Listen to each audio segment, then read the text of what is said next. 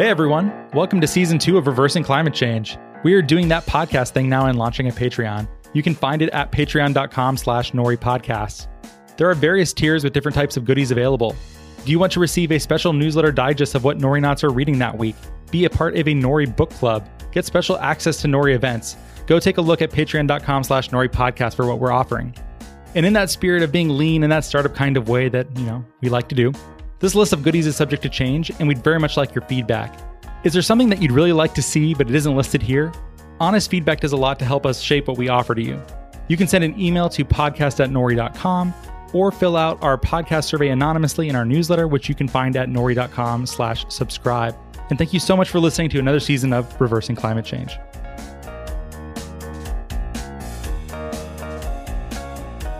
Hello and welcome to the Reversing Climate Change podcast. I'm Ross Kenyon. Today is a bonus episode. It's just me, and I am here with Daniel Palken, who is a conservative outreach fellow at Citizens Climate Lobby.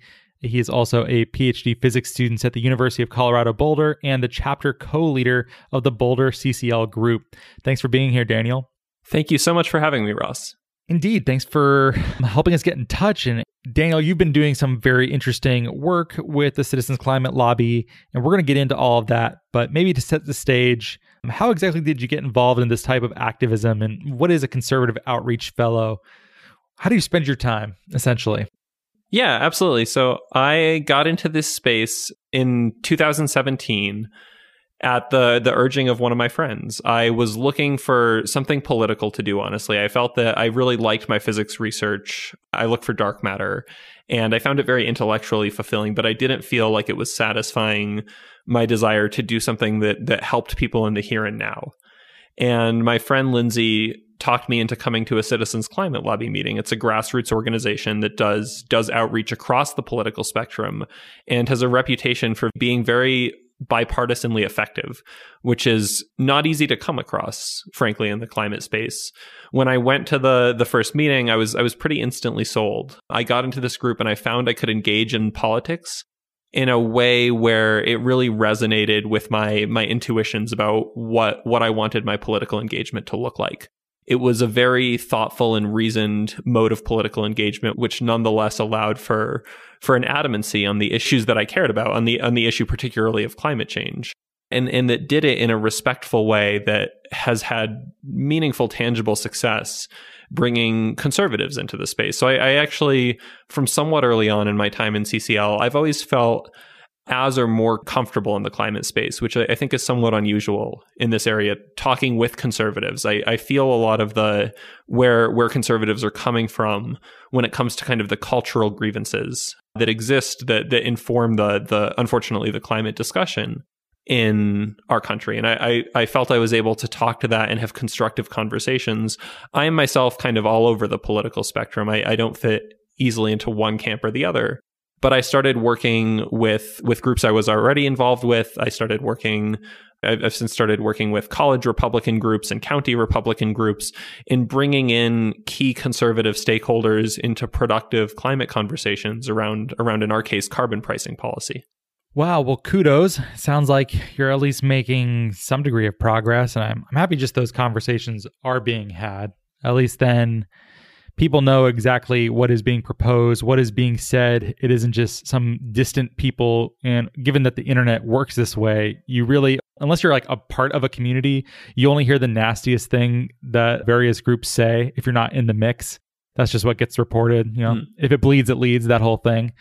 So uh, that's good. I yeah. think what you're doing is important. And also just not as a I always compare this this sort of outreach thing to conservatives with climate change. There's have you seen that Sasha Baron Cohen show, Who is America? I have, yes. Yeah, I always think of it like the the healing the divide, where the progressive guy just like, goes and tells people how how horrible they are in the most awkward way possible.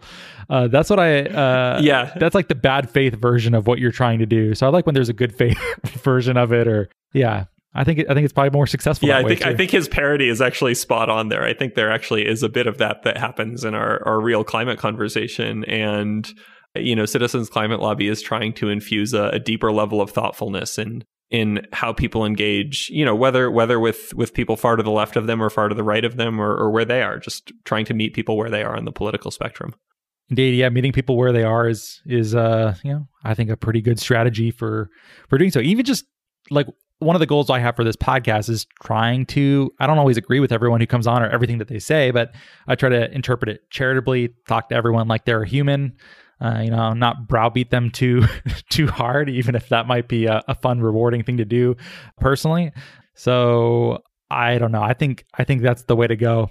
I, I like to think it matters. If it doesn't, I've been wasting my time. Please tell me I haven't been wasting my time, Daniel.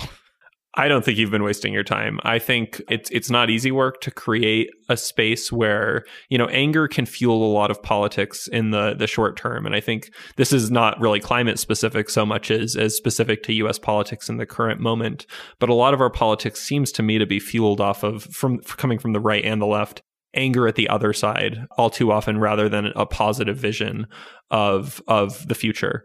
And I think, you know, there's there's not right now a big market in the clickbaity world that we live in for positive visions of the future that don't seek out villains and, and monsters and boogeymen. But I think it's it's nonetheless possible to create that vision because I think that vision has real merit. And I think people respond to that when they listen to it enough and when it comes at them from enough angles. Uh, and so I think your work in this space is is not a waste of time in the least.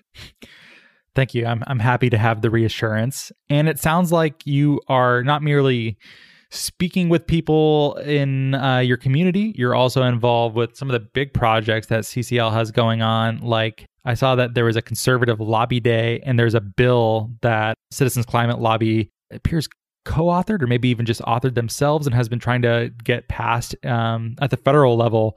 So, what all is happening with CCL and your work out there in DC? Yeah, so I live in Boulder, Colorado, but I travel to DC somewhat regularly uh, for my work in Citizens Climate Lobby. And I'll first I'll first talk about what that looks like, and then talk about, like you mentioned, the bill uh, that we're that we're fighting for right now. So, Citizens Climate Lobby, as the name suggests, is an organization based on the idea of citizen lobbying. I think we we think of the lobbying space all too often as a space reserved for, you know, the high-powered lobbyist, somebody who can make a lot of promises and has a lot of money behind him or her and, and goes into these offices and is, you know, it's unfortunate that this is our kind of canonical image for thinking about our right to petition our government. It's much more natural in my mind and a, and a, much better concept to think of the lobbying space as a space that exists for well organized groups of citizens to talk to their congressmen who are who after all they're paying the salaries of who work for them to go to Washington DC and so I, I view myself as a as an ultra low powered lobbyist but a low powered lobbyist with a lot of other ultra low powered lobbyists at my side. And, and what we lack in you know financial clout or anything like that we make up for in numbers and in sincerity and the fact that we are the constituents often of the the people we are lobbying. So on our recent conservative lobby day, this was a first of a kind event for us. We've had a lot of lobby days for Citizens Climate Lobby dating back about a decade or or more. And the conservative lobby day, you know, we run a bipartisan organization, and the ma- the critical mass of conservatives in our organization kind of hit the point recently where we felt that it was appropriate to to fly everybody down to DC let people connect from across the country, feel that community in person of people who, you know, don't fit into the stereotypical left of center space where, where you want climate action, but are in a center or right of center or libertarian space where you nonetheless see climate as a, as a very high priority issue. And then from there, we go into congressional offices. We meet with staff. We've developed really terrific relationships with these offices. So at this point in our organization's history, we really, when we go into an office, we often get the legislative director, we often get the top energy aide, sometimes we get the representative or senator, him or herself. We sit down and we have these meetings. They often, we place a kind of prime value on the role of constituents in these meetings. So we'll often have several people from in district in these meetings, and we all have roles in the meetings. They're very well organized and well thought out in advance. But we build in a nimbleness and flexibility because the congressional office often wants to take the conversation in a different direction, maybe wants to disagree with us or have a healthy skepticism about the policy we're pitching. And so having, you know, we have a lot of trainings for our volunteers who go into these spaces, but the best training is actually doing it. So by the, you know, your first lobby meeting is is frankly a terrifying experience. You're, you know, if if you're anyone like me, you haven't been in the halls of power before, you go into Congress. It's a these are kind of intimidating, imposing buildings with with all their old style architecture and their marble. And you you go in and you're in an office and you can barely speak. And by the tenth time you do this, you're firmly in the mindset that these people do work for you and that you're here to have you're here to kind of jump into the important meat of the issue and to really have a policy conversation and a politics conversation about where we are and where we can go on policy. So so that's the first half of the answer to your your two-part question. The other part was about the specific legislation that we're doing all this lobbying on behalf of. So it was it was for the longest time a proposal that we called carbon fee and dividend. It consists of placing a price on the extraction of fossil fuels and that price will get passed along throughout the supply chain ultimately in large part to consumers and will but also you know through businesses and through corporations companies and will at every stage of the supply chain, at every stage of the economy, disincentivize the use of fossil fuels to precisely the degree that they put greenhouse gases into the atmosphere. So, so what I mean by that is coal, for example, emits more CO2 when burned than does natural gas or than does petroleum. And so it gets taxed at a slightly higher rate per kilowatt hour of energy that you extract from it. That price that we then collect into a fund uh, with the treasury instead of using it for a government program or anything like that. We take the money and we give it straight back to the American citizens as what we call a carbon dividend. And this simultaneously answers the biggest concern that progressives have about carbon taxes and the biggest concern that conservatives have about carbon taxes. Progressives feel that carbon taxes are regressive because they are. They they hurt poorer people fractionally more than richer people. While the dividend actually reverses that paradigm because the dividend is more progressive than the tax itself is regressive. Conversely, conservatives feel that a carbon tax is just a, a, liberal ploy to grow government all too often. It's a way of raising money for a government that they don't want to grow anymore and ensuring that the the fund is revenue neutral and that the money goes back to citizens rather than being used for the enlargement of government meets conservatives where they are and says okay we hear that concern.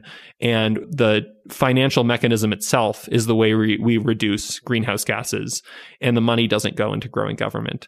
This sort of policy by the way is not something we came up with. The idea has been around for a while. It was it was kind of come about from bill nordhaus a recent nobel prize winning economist and on that note, the, the economics community is very much behind this proposal in particular. There was a letter in the Wall Street Journal where 3,500 economists, including I think 27 or so Nobel laureates, every former living chairman of the Fed, uh, virtually every former living chairman of the Council of Economic Advisors to the president, said a carbon fee and dividend proposal like ours is not only an effective approach, but the most cost effective approach to reducing emissions in this country. So it's a, it's a powerful plan. It's well vetted. It's supported by a number of conservative and liberal thought leaders and stakeholders. But it's not it's not something that gets a ton of media play. So it's something that we have to do our own advertising for and build up a knowledge and awareness of in, in constituencies in the population. So is this bill, the Energy Innovation and Carbon Dividend Act, is it so, in the legislative process, I imagine that there are competing bills that are not taking the same fee and dividend approach. There are some that are just carbon taxes. There's other approaches that are more comprehensive, like the Green New Deal and various bills uh, related to that entire paradigm. Where does it fall in, and uh, how is the Energy Innovation and Carbon Dividend Act's prospects right now relative to its competitors? Yeah, so great question. I should have I should have myself also mentioned that this this bill since being kind of conceived of as a carbon fee and dividend proposal when it was introduced in the House and Senate in the Congress of 2018 is called the Energy Innovation and Carbon Dividend Act. It's it's currently just in the House as HR 763 is the bill number if people want to look it up there. There are a lot of other carbon pricing proposals floating around right now. There's the Market Choice Act, which has multiple Republican co sponsors on it. Ours has a Republican co sponsor in Francis Rooney of Florida as well. There's other proposals that have been put forth by Rooney. There's a bill in the, the Senate that was put forth by, by Senator Chris Coons, which currently has Democrats and they're looking for Republicans to add on to this. It's a it's a space where there are a lot of Republicans kind of on the margin in thinking about these these pieces of legislation. But to talk about, you know, where this bill stands relative to the others, I've heard the feedback from congressional offices when we go in and say, Are you interested in kind of us giving our perspective on comparing and contrasting the different carbon pricing bills? Because they really have different strengths and weaknesses. A lot of offices will say, No, we're interested in hearing about your bill. Your bill is the one with 70 something co sponsors, the others have like five.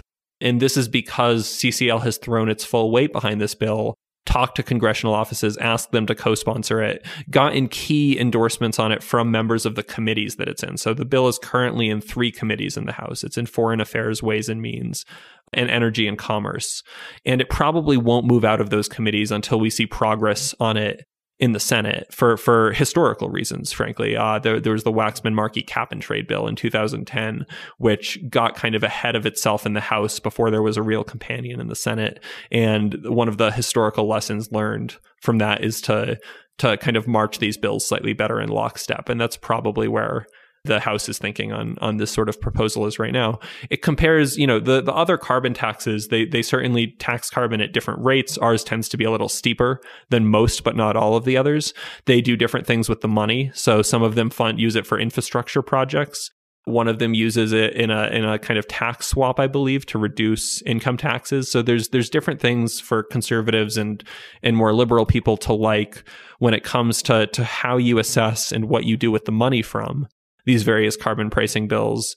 You know, in the broader space of climate policy, climate policy really falls into three categories. There's the category that this bill exists in, which is pricing, which is the government kind of does the bare minimum thing. It puts a price signal in place by saying we're going to apply a tax to like a thousand or so entities, coal mines, oil and gas refineries, et cetera and we're going to let the the market signal and let mar- let the market signal come into existence and let let markets do what they do and, and foster that innovation and drive a transition, but be technology agnostic. So whichever technology reduces carbon the best in this, this view of markets is the one that, that will come out on top.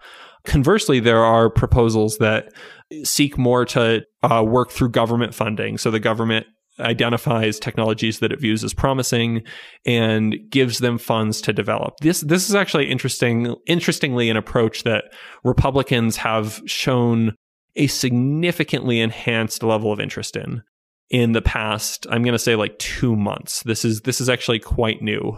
Minority Leader McCarthy has uh, helped put forth a, a, suite of bills for 2020, some of which are, are being applauded by by the climate community, but which aren't enough, frankly, in my view. These these bills address the problem around the edges. Uh, I think of them as, you know, each addressing something on the order of 1% of the problem. And they're kind of speculative because some of the technologies are a long way off. Nonetheless, it's worth, it's worth congratulating progress where progress is made. And I think this is a meaningful step.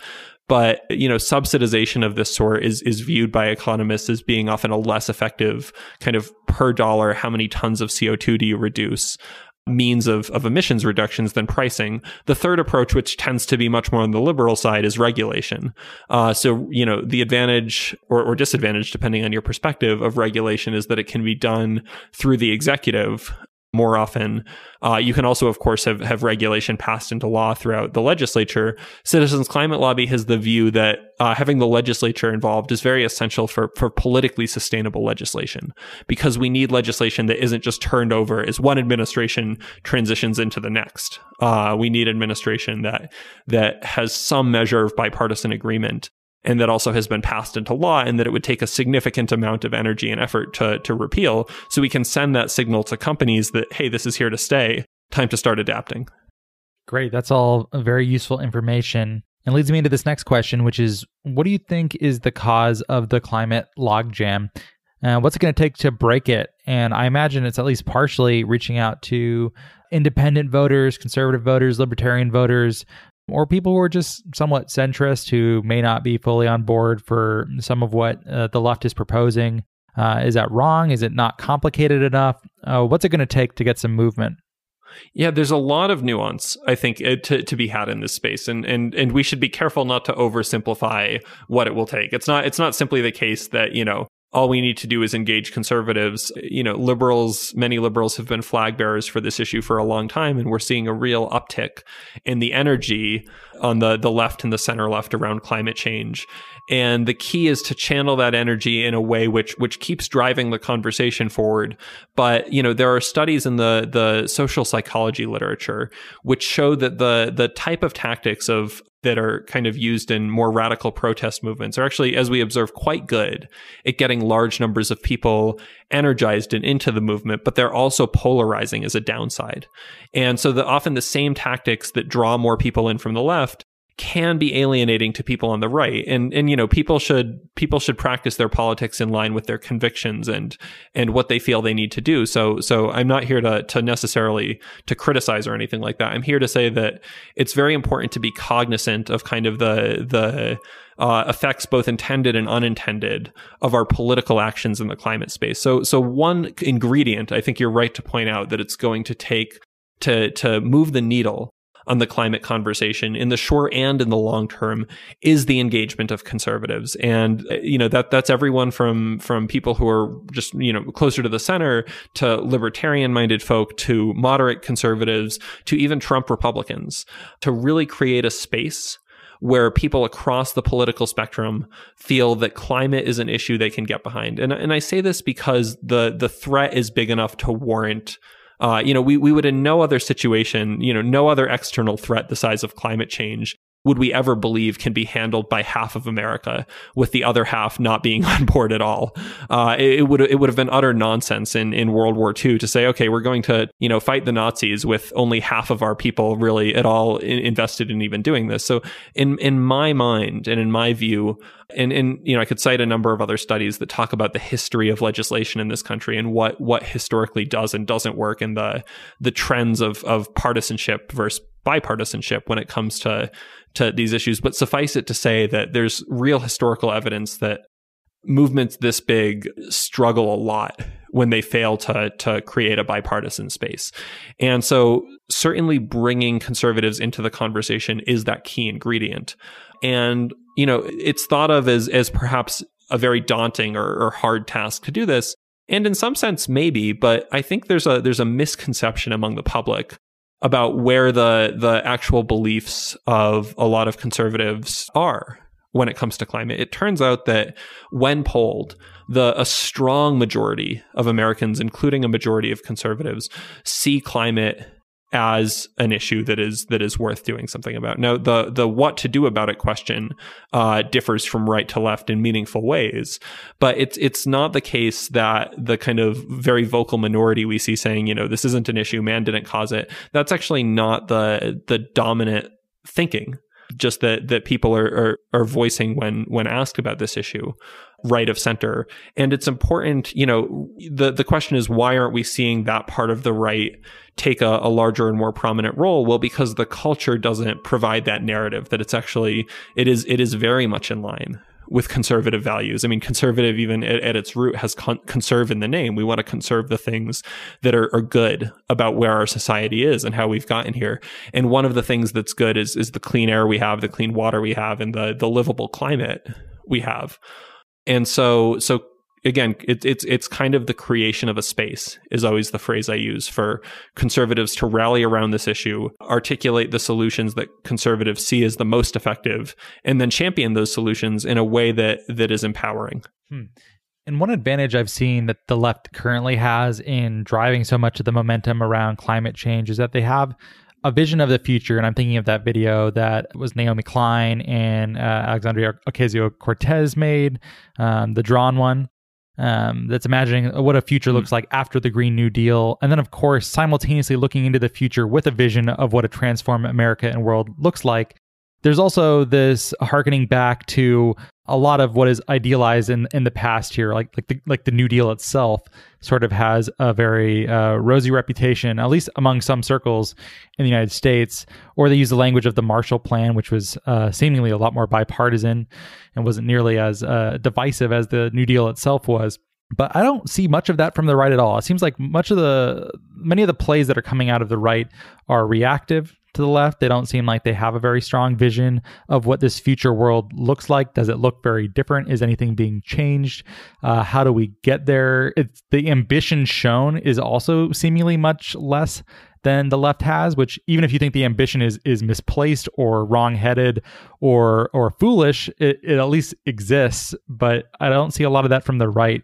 Do you think this characterization is is correct? Are there parts of it that are correct? Is the right working to ameliorate my perception here?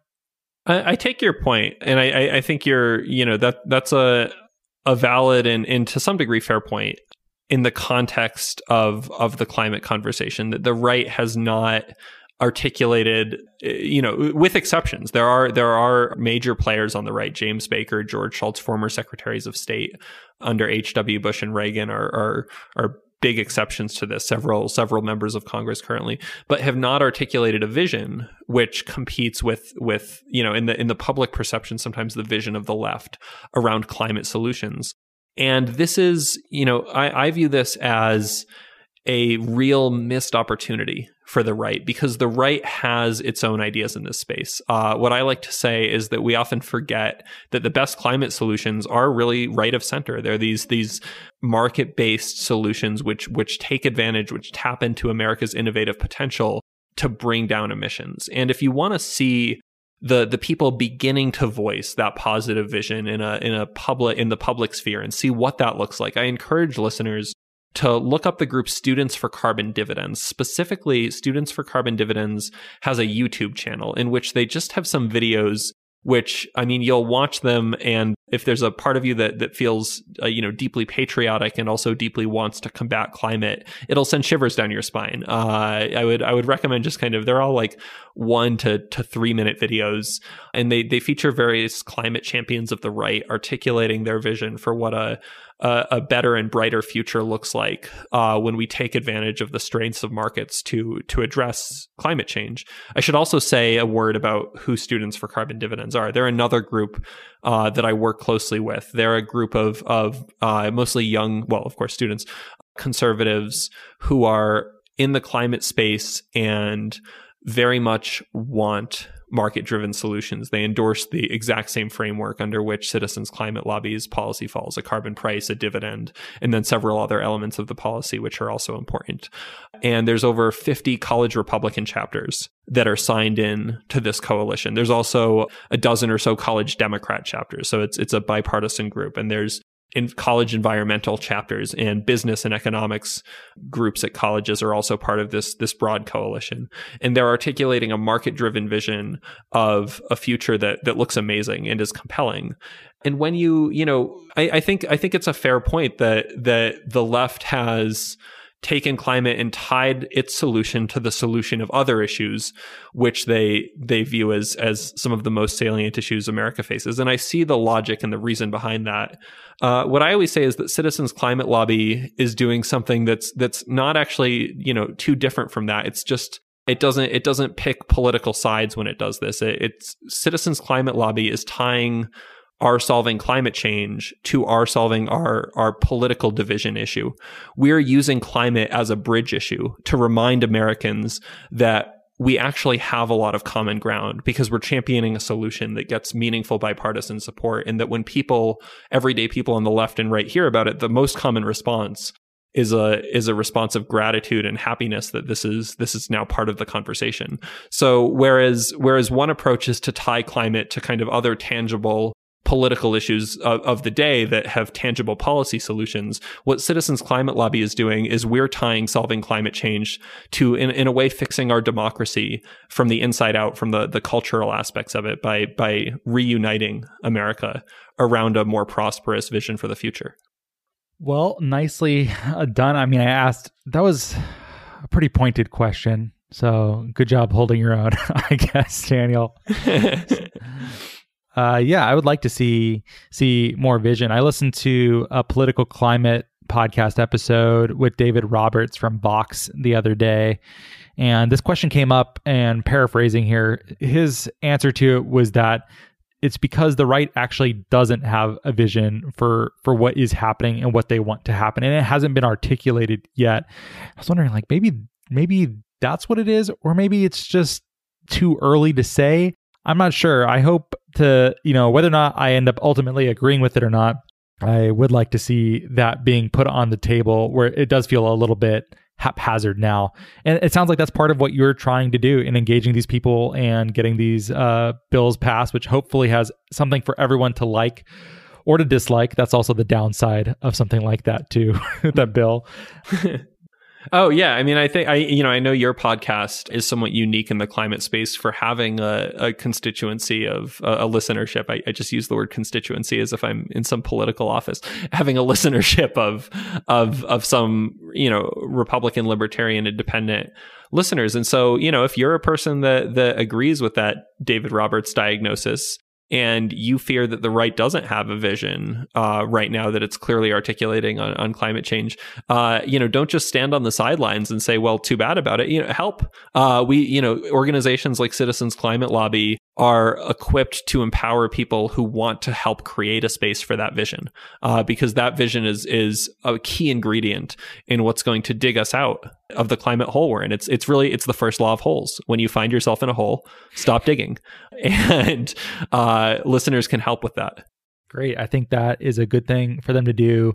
And just for the record, I'm not sure to what degree our audience does reflect membership in Republican Party or, or being conservatives or libertarians. I, I, imagine there are some, primarily because we've we've had people on who do share those beliefs, and we've been uh, fair to them, or what I like to think is is fair to them. Like we try to treat everyone that way. If you yeah, that was there, my hope to... in, in saying that. Maybe maybe it's just all liberals listening, but it could uh, be. in the hopes that that your your guest list has has churned out some meaningful audience in that space. I hope I'm reaching those people. And me too. I, I think they probably are out there. And mostly what I've heard is people saying like like, oh, thank you. I didn't know that you could be a conservative or a libertarian and care about the environment. This was such an interesting episode or or I get messages from people who identify as independent. I'm trying to remember if I've seen much of that. I think they are out there just because there's not a lot of political or not political, a lot of climate podcasts who do what we do. Although political climate is a good example of trying to be bipartisan or transpartisan in a really thoroughgoing way.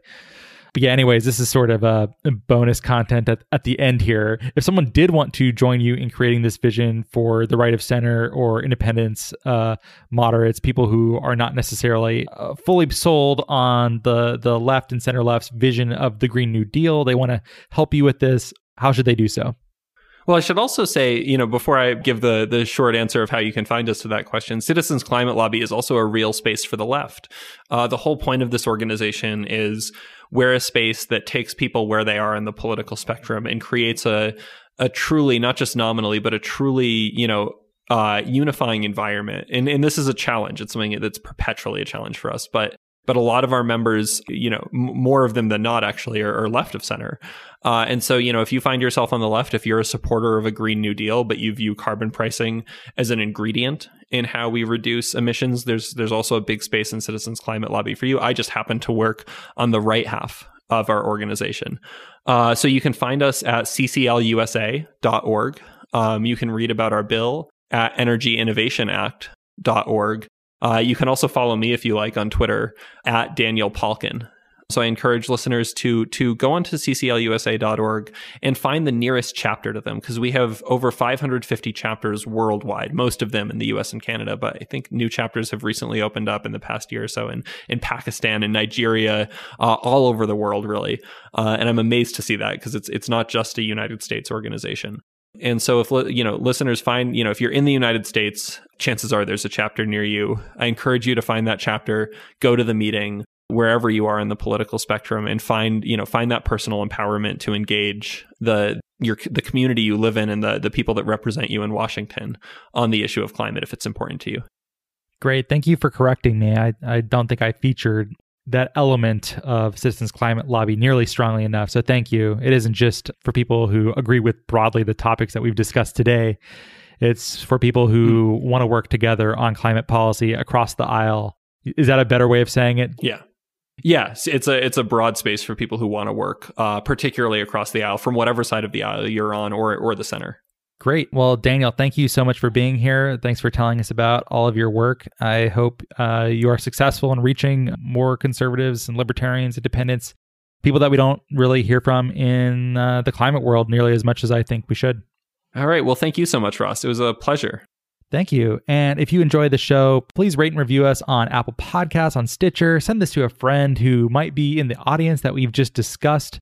Uh, maybe they'll like it. Maybe they'll really dive into climate change and uh, Maybe they'll become one of these activists who's working with Daniel. You never know. Uh, well, thank you so much for listening.